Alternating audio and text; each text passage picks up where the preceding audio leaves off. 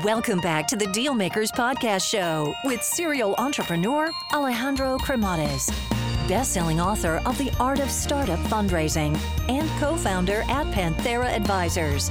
In this podcast, we ask our guests about their successful acquisitions and financing rounds.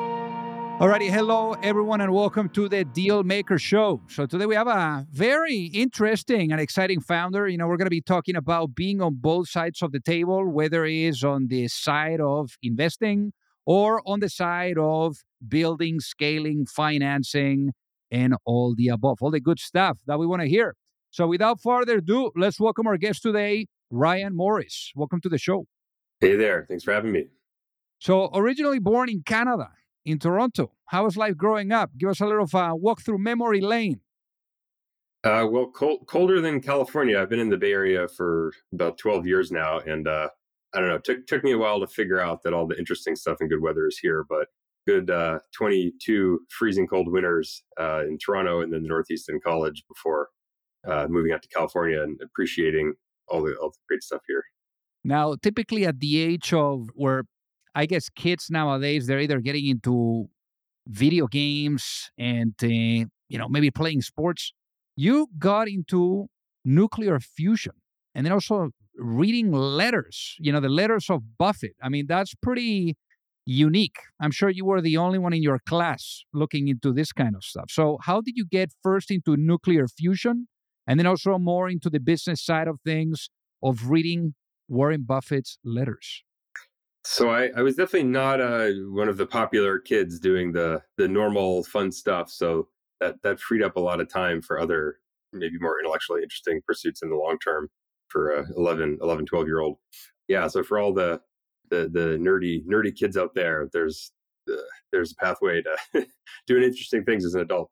But no, it's funny. It's kind of funny story actually. So there's this uh, documentary for those who are uh, was born in the mid '80s. So uh, PBS had this school documentary called The Voyage of the Mimi. The Mimi was a ship, and one of the the cast, the captain, was a, actually a plasma physicist, and they would have kind of a show and tell at the end of every episode of you know how to be resourceful in nature or something. And he was a plasma physicist at uh, at MIT, and so they went and gave the uh, main character, who was this little kid who would kind of ask all these uh, obnoxious questions, and it turned out that little kid was uh, the future Batman, Ben Affleck. So that was his first big acting break the voyage of the Mimi. So it's kind of a, there's a funny story that ties things together for that. But um, you know, fusion sounds really deceptively simple. You know, the sun does it; it works. Just have a magnetic confinement bottle and contain hydrogen, and boom, you've got unlimited clean energy. So that was, as an 11 year old, uh, very very exciting that hey, you could use physics to kind of save the world uh, and and solve all the energy problems. And so as I, I, got deeper into that, I was reading, you know, all these physics textbooks and stuff when I was really young and learning about it. It was all kind of exciting. You know, it was real science, but to me as a little kid, it was sort of like sci-fi, interesting, as interesting as any sci-fi would have been, because uh, it was all new. And then I remember distinctly having this uh, lesson from my my father when I was kind of two years into this, where he's like, "Look, like even if you're the best scientist in the world, you can't just make fusion happen on your own. You have to figure out how to build teams, build businesses, get capital to put behind these really hard problems." And that one, I, I was like, uh, okay, sure. So like, let's look at the Forbes 400. I think it was Bill Gates number one, Bill uh, uh, Warren Buffett number two at the time with Berkshire. And you know, so I started learning as much as I could about about business and you know how did these guys amass all this capital that you know they could go put towards really important problems. Obviously, Bill Gates now is an investor of ours in Turntide, so uh, kind of ended up being an interesting closed loop with some mission alignment there. But yeah, that's what got me into again, a deceptively simple thing. Warren Buffett makes it sound like anybody can go, you know, invest as well as him. It's uh, sort of sound, sounds easy, but it's a little more complicated under the surface. But you know, he's done an amazing job educating uh, on the on the principles of how to think long term in in business and investing. So let's talk about rowing because rowing also, you know, has been something that has uh, marked you and you know training getting better getting faster. I'm sure that there's some leadership you know that you were able to get as well from from rowing. So how did you get into rowing? Yeah it's interesting. So i uh, i wanted to go originally to princeton because they had the best uh, plasma physics lab at the time. And i remember talking with a family member. I, I grew up in Canada, so like didn't really have any family in the U.S. or any knowledge of the U.S. colleges, uh, who are you know some of the best, the best in the world And I remember distinctly a, an uncle of mine who did know something about that. He said, you know, those Ivy Leagues, they like rowers. You know, that's sort of an Ivy League thing. And so I remember I, I was the only person in my high school. My high school is in Toronto, and Toronto has a big Lake Ontario. So there's a number of schools that have rowing there. And I was the only person I think that went and sought out the rowing team. Normally, the rowing team, at least in Toronto, because it's freezing in the winter, eh, they look for big guys that get cut from the football team. uh, so I was like the only person who actually looked looked for it because I had this motivation of ultimately going to Princeton for fusion, the thing I was passionate about at the time when I was like 13 years old, and um, ended up joining it. I was like the weakest person on the team when I started as like a little nerdy, scrawny kid and by the uh, the end of high school, I was the strongest and winning national championships and the kind of leader on the team. I would say there's a lot of things, you know, when you read about them, like uh, reading about Buffett and reading about business, that you can think, or I, I could get into this mode of thinking, you know, I, I actually knew something. And it's very easy to read a book and you think, oh, I know this stuff. I could write this book. Writing a book's a lot harder than than reading a book. And rowing was that kind of in some ways rude awakening for me where it's like wow you really go put yourself out there in a competitive playing field and you get to see uh, how how difficult things are um, when you when you get your your butt kicked for like the first couple of years I was doing it even if you you know thought you knew something even though I thought I knew something about it um, but then at the same time there's also this really clear pathway to have discipline and keep chipping away and keep improving so just training you know, a couple hours every day, you know, accumulated over four years of having good discipline. And, you know, that turns you into a national champion. And so there was kind of this interesting mixed lesson of, you know, don't don't expect instant gratification, but if you stick at things for a long time, uh, you can actually, you know, become pretty pretty world class at stuff. So that, that was pretty formative for me. No kidding. And that, and then you go to Cornell. Uh, you did your master's there, and uh, you decided to take a year off. So why a year off? So I I really like the idea of contrast. So uh you know there's there's kind of if you get stuck into kind of just one field and not able to lift your head up to kind of the broader perspective or you know the the context of where something fits in i think uh, it's it's hard to come up with really interesting innovative things so you know i was doing Cornell problem sets like uh, all the other people there. It's a, it's a great school in engineering, really, really rigorous uh, uh, stuff there at Cornell. And uh, a couple years into that, I I thought, hey, what if you know I'm I'm in I'm in college, like I'm gonna I'm gonna finish my degree.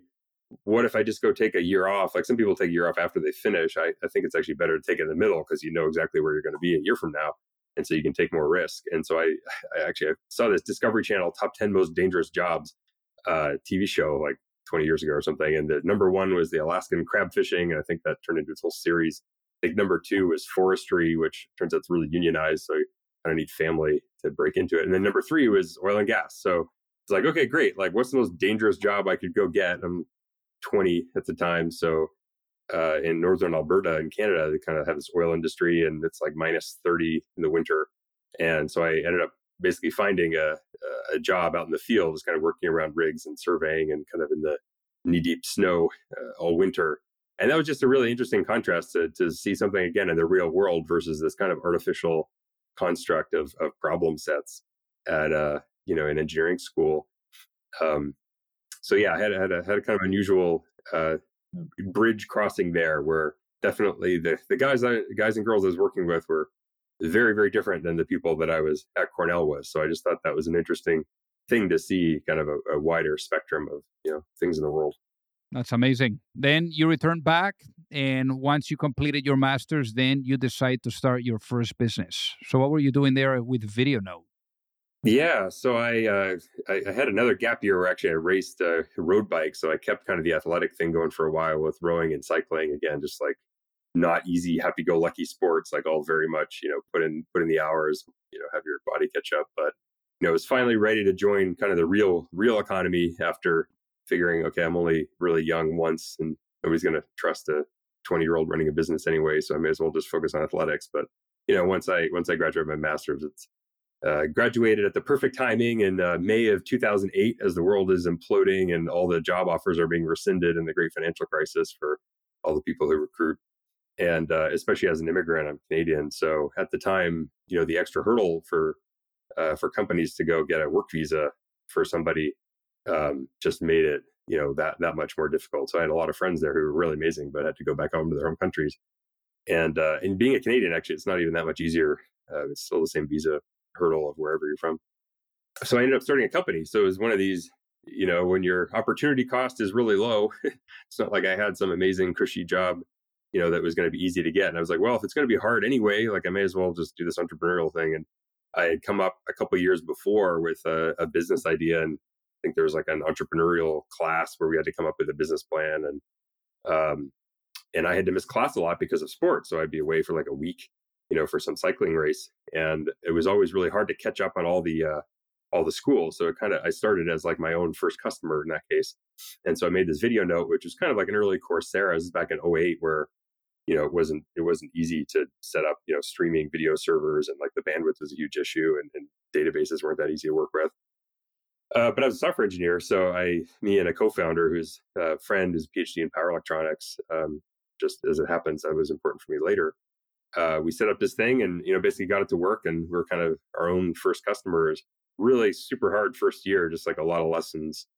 Uh, again, of you know, going from like reading a lot of books about business to going and jumping into the the real world and having to sell things, and having to build things.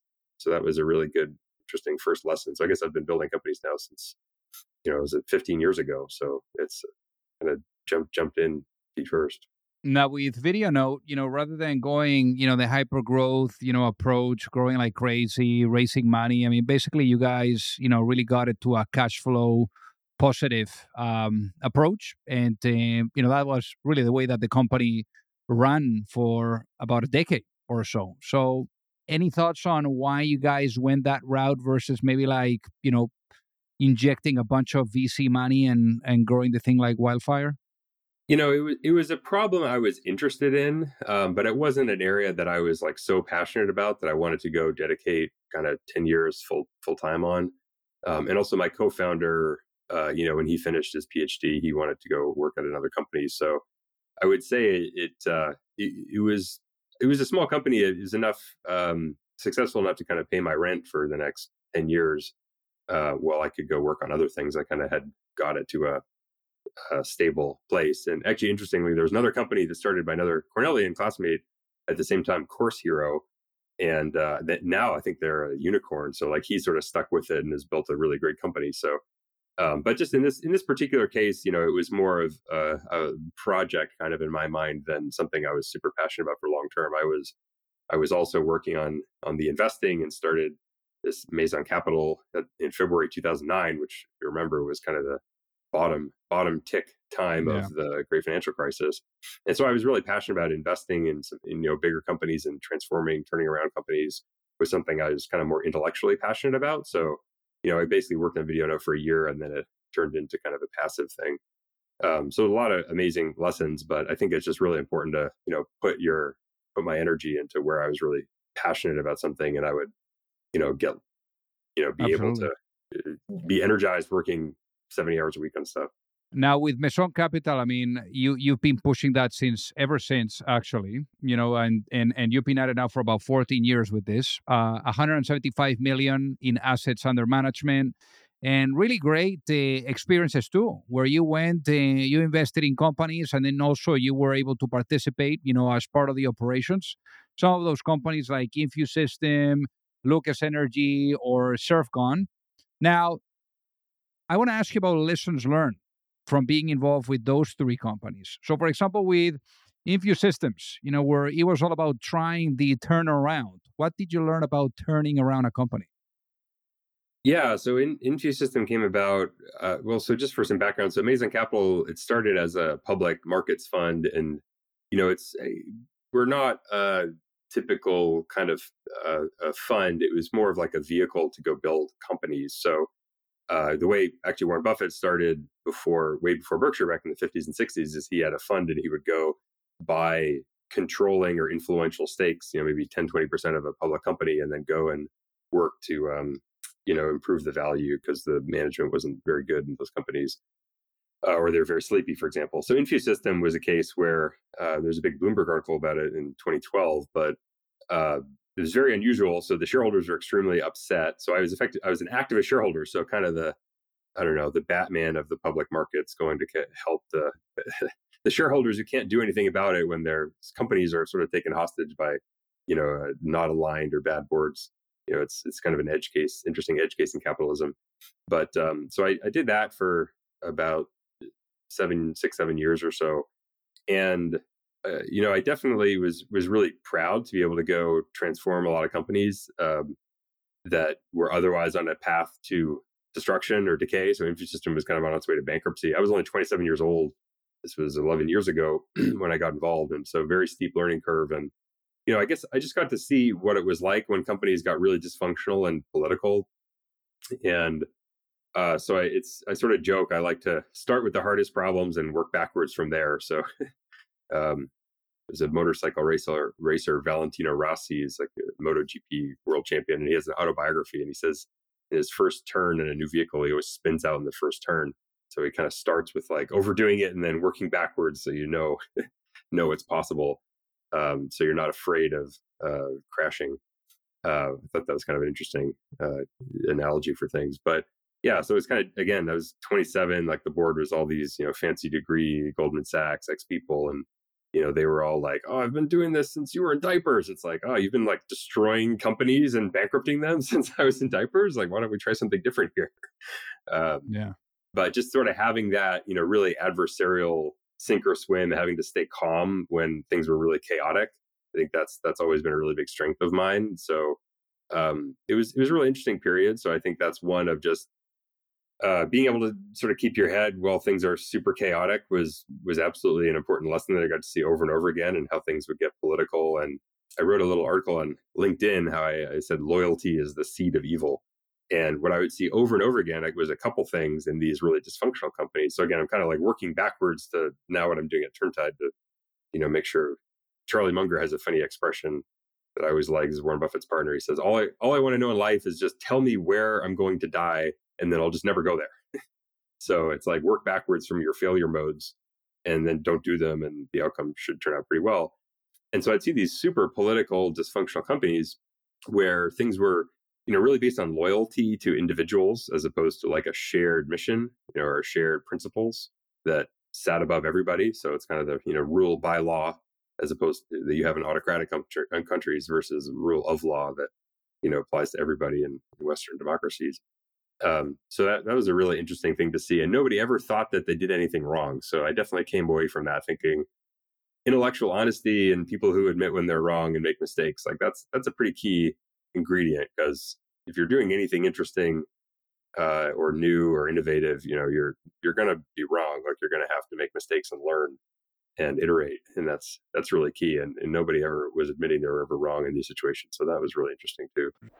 Hey guys, so pardon the interruption here. So I got to tell you that, you know, for those of you that are either looking to raise money or you're looking to get your company acquired, you don't have to be alone. You know, there's a lot of psychology that needs to be blended with strategy, with methodology, with process. And it's very hard. And already doing your business alone is super, super difficult. So I remember, you know, back then when I was an entrepreneur, I kept really experiencing the challenge of either knowing or finding the right type of access to the right type of investors or really understanding what was the right type of guidance you know that would carry me through the process whether it was with seeking money or with going through the acquisition.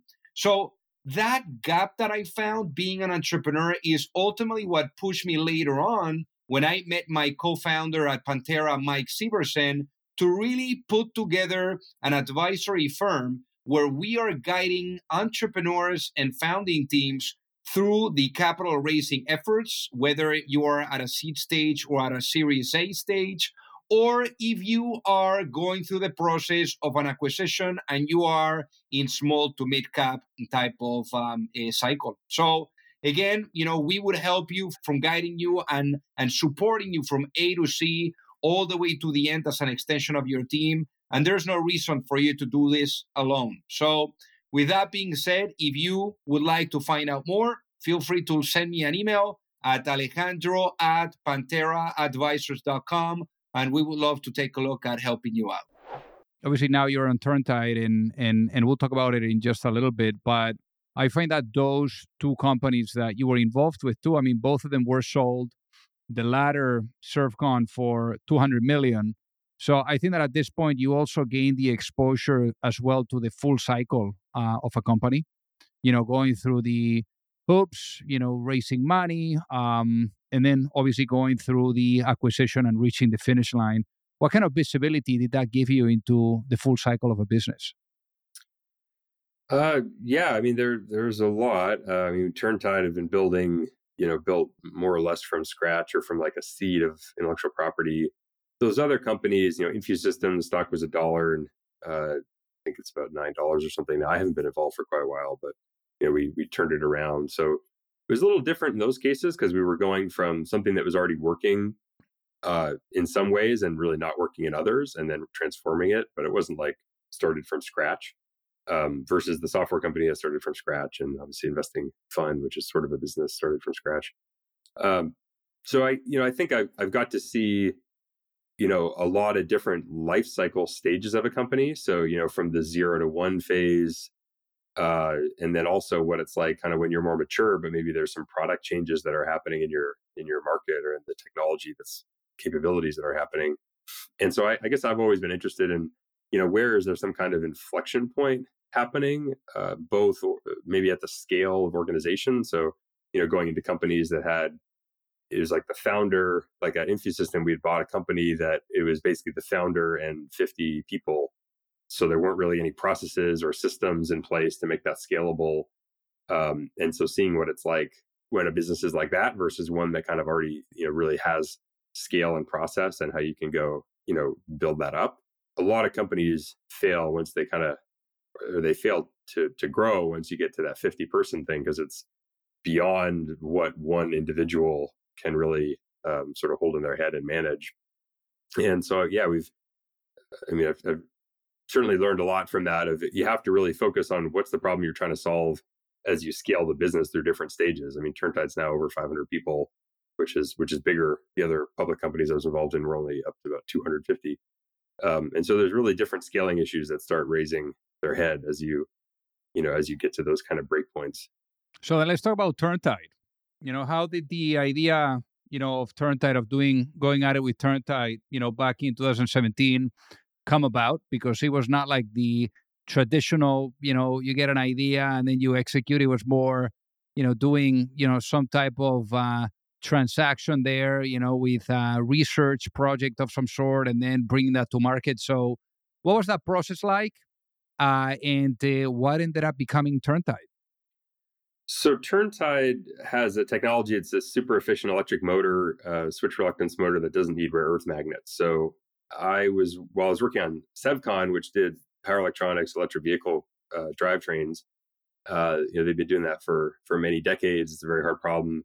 I knew about from my educational background, and uh, as you're electrifying electric vehicles, there's, there's, a big problem of rare earth magnets. So all the best, all the electric vehicle motors use uh, rare earth magnets that are basically all from China. In 2011, which was not too far before I first got involved in the industry in 2013, China ex, uh, had export restrictions, and the price of those minerals went up 2,000 percent. So it was really scary supply chain stuff. Still a problem, still a big problem today. They're very destructive to mine and process. And so being able to solve this was a really interesting uh, idea. And and switch reluctance I'd been hearing about from some you know technical people in the space 10 years ago as kind of this next generation design that everybody was interested in, but nobody had really solved it because it requires really advanced software control uh, to run the motor efficiently, and nobody had solved that. I'm a software engineer, so I'm always my sort of general philosophy on on building uh, things is to say you know, where is there some hard technology that you have these predictable exponential price performance curves, um, especially something you know compute or software driven. You know, those those kind of Moore's law like curves are a very predictable way to see what technology capabilities are going to be like in the future. And so we uh, started looking around at this, and I, I, had this thesis that switch reluctance kind of should be the future uh, architecture that, that can get a lot of um, of traction And so I started looking around basically the whole world of like who's working on this, and nobody had really solved the problem. Like they'd made it work, but not efficiently, which is really critical. Uh, and found this group uh, that it's kind of a, a, science group that spun out of the university in Chicago in 2007, and they were still working on it, trying to get this thing to work. And so by I guess 2016 or early 2017, I was in the process of exiting, selling Sevcon to Borg Warner, who's a big tier one automotive company that needed to get into electrification. As that was obviously where things were going. Tesla just released the Model S and scaring the heck out of the entire auto industry.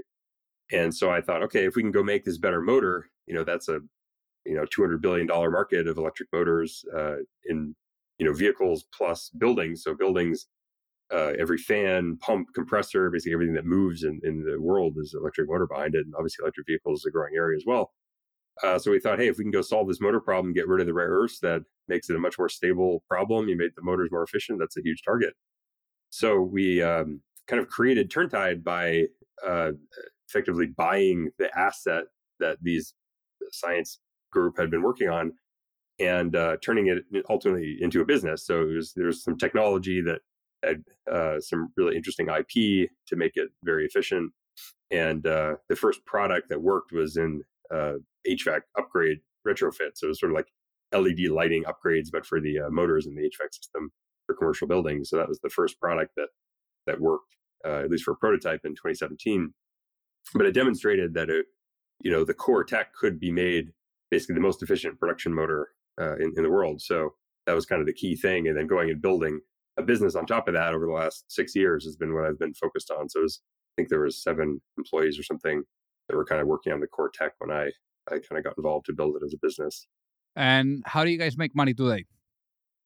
So we uh, we had about 100 million revenue last year. We we basically sell systems based around the motors and power electronics. So the hard part that we do, we're really we say we're software wrapped in metal. So building software driven, very efficient electric motor systems for buildings and then for electric vehicles as the other half of the company.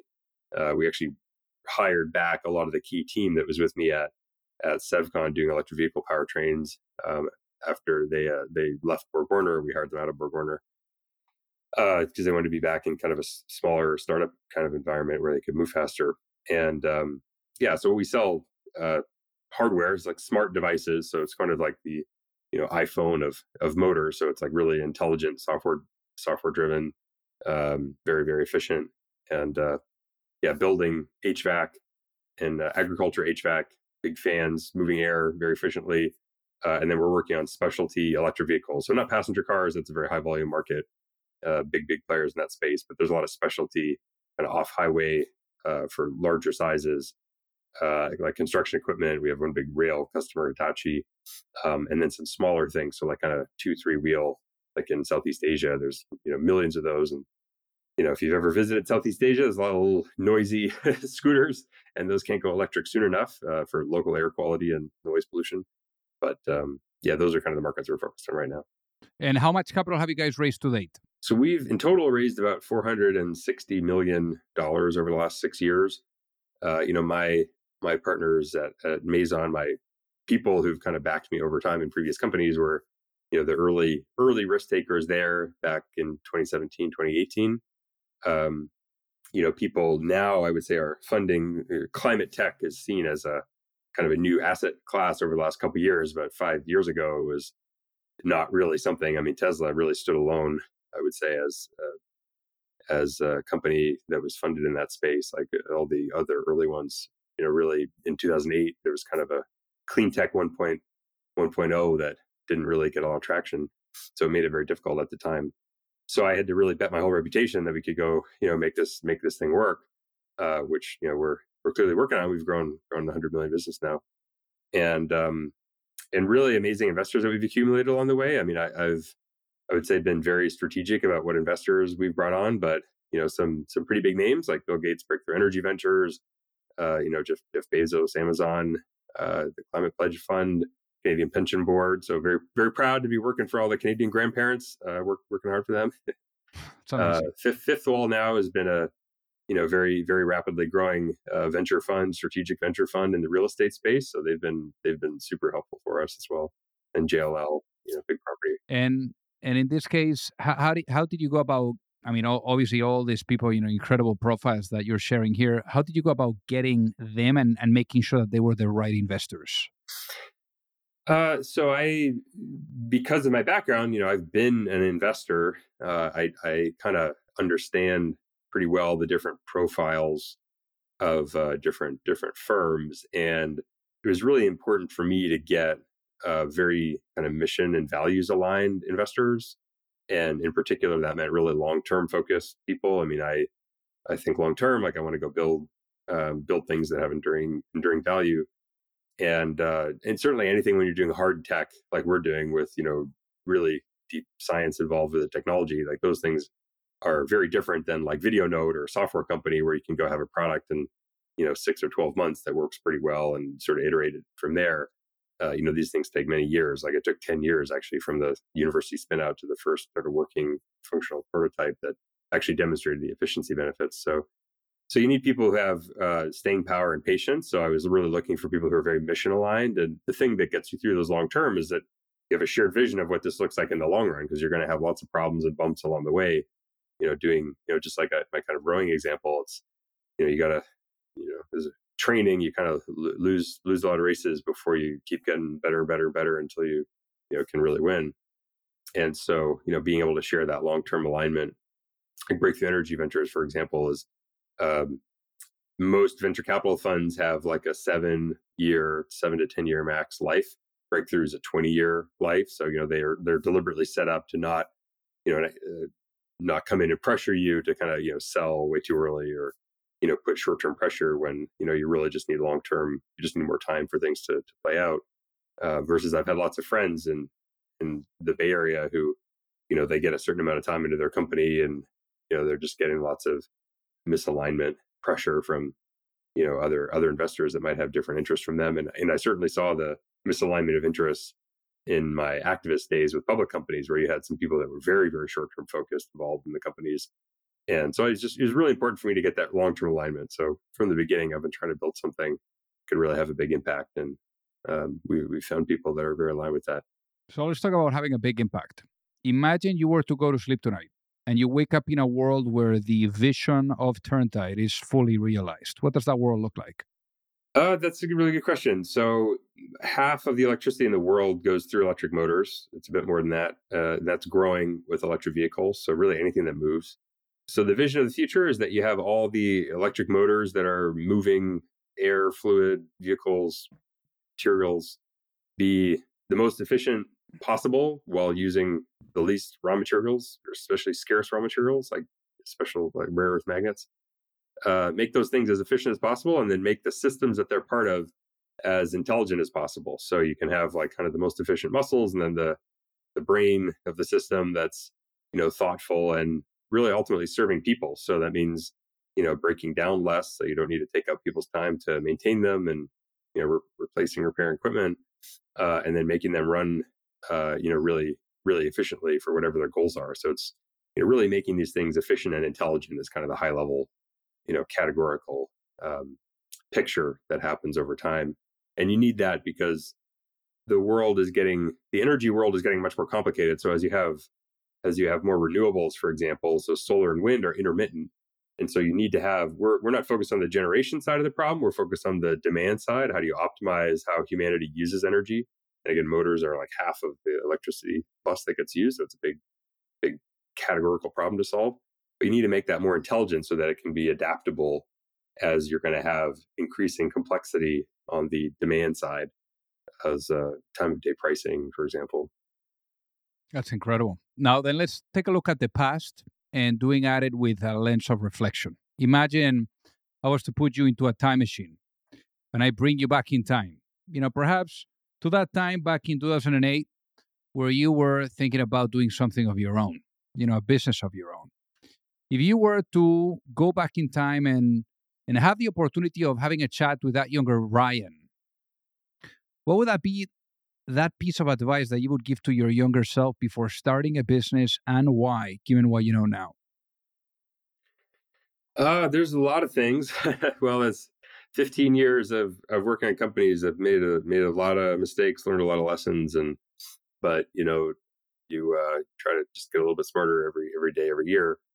Um, I guess a couple really big ones are, you know, try, and it's funny because I did this actually really well with Video Note, but I, I sort of have a technology interest background, let's say. Um, so with Video Note, a thing that I did really well was I was my own customer. Uh, and so I would say just really, really holding on to that really hard of put, put myself into the shoes and empathize with the customer, the customer problem, you know, as absolutely deeply as as possible. Like just keeping myself in that. I think, you know, certainly with uh, I mean, for example, Turntide, like the the seed of it was this: hey, there's this better technology, better physics. You know, how can we go scale that? And um, you know, if you can marry that with really deep customer empathy, you can build really great stuff. But I think that's something, you know, I've I've uh, I've, I've, learned now, but I probably veered away from a little bit back in the uh, the early days while I was focusing on all the other problems that I had to solve. Um, so I would say that's one. And then, yeah, just, uh, I mean, so much of it is about the people, right? So again, this is an area that I feel like I focused on, but it's like even more focusing on making sure you have the right people, values aligned, and also the right skills for the phase of the business that you're in. Like it's a very different thing building a company when you got 10 people versus one that you got, you know, 100 or 500 and the kind of leaders and, and individuals you need uh, around you, you know, really, it really does uh, change. So, you know, keep keep zooming in, focusing on that. I think those are things that you, you can't focus on enough. I love it. Now, for the people that are listening, Ryan, that would love to reach out and say hi, what is the best way for them to do so? Uh, I'm not really big on social media and Twitter or anything, but you know, feel free to you know reach out. I'm just Ryan at turntide.com. Um, I'm on LinkedIn. I think is probably my most active social social media. They've got pretty good posts Amazing. and post some articles there sometimes. Amazing. Well, Ryan, thank you so much for being on the Dealmaker Show today. It has been an honor to have you with us. Yeah, thanks so much. If you like the show, make sure that you hit that subscribe button. If you could leave a review as well, that would be fantastic.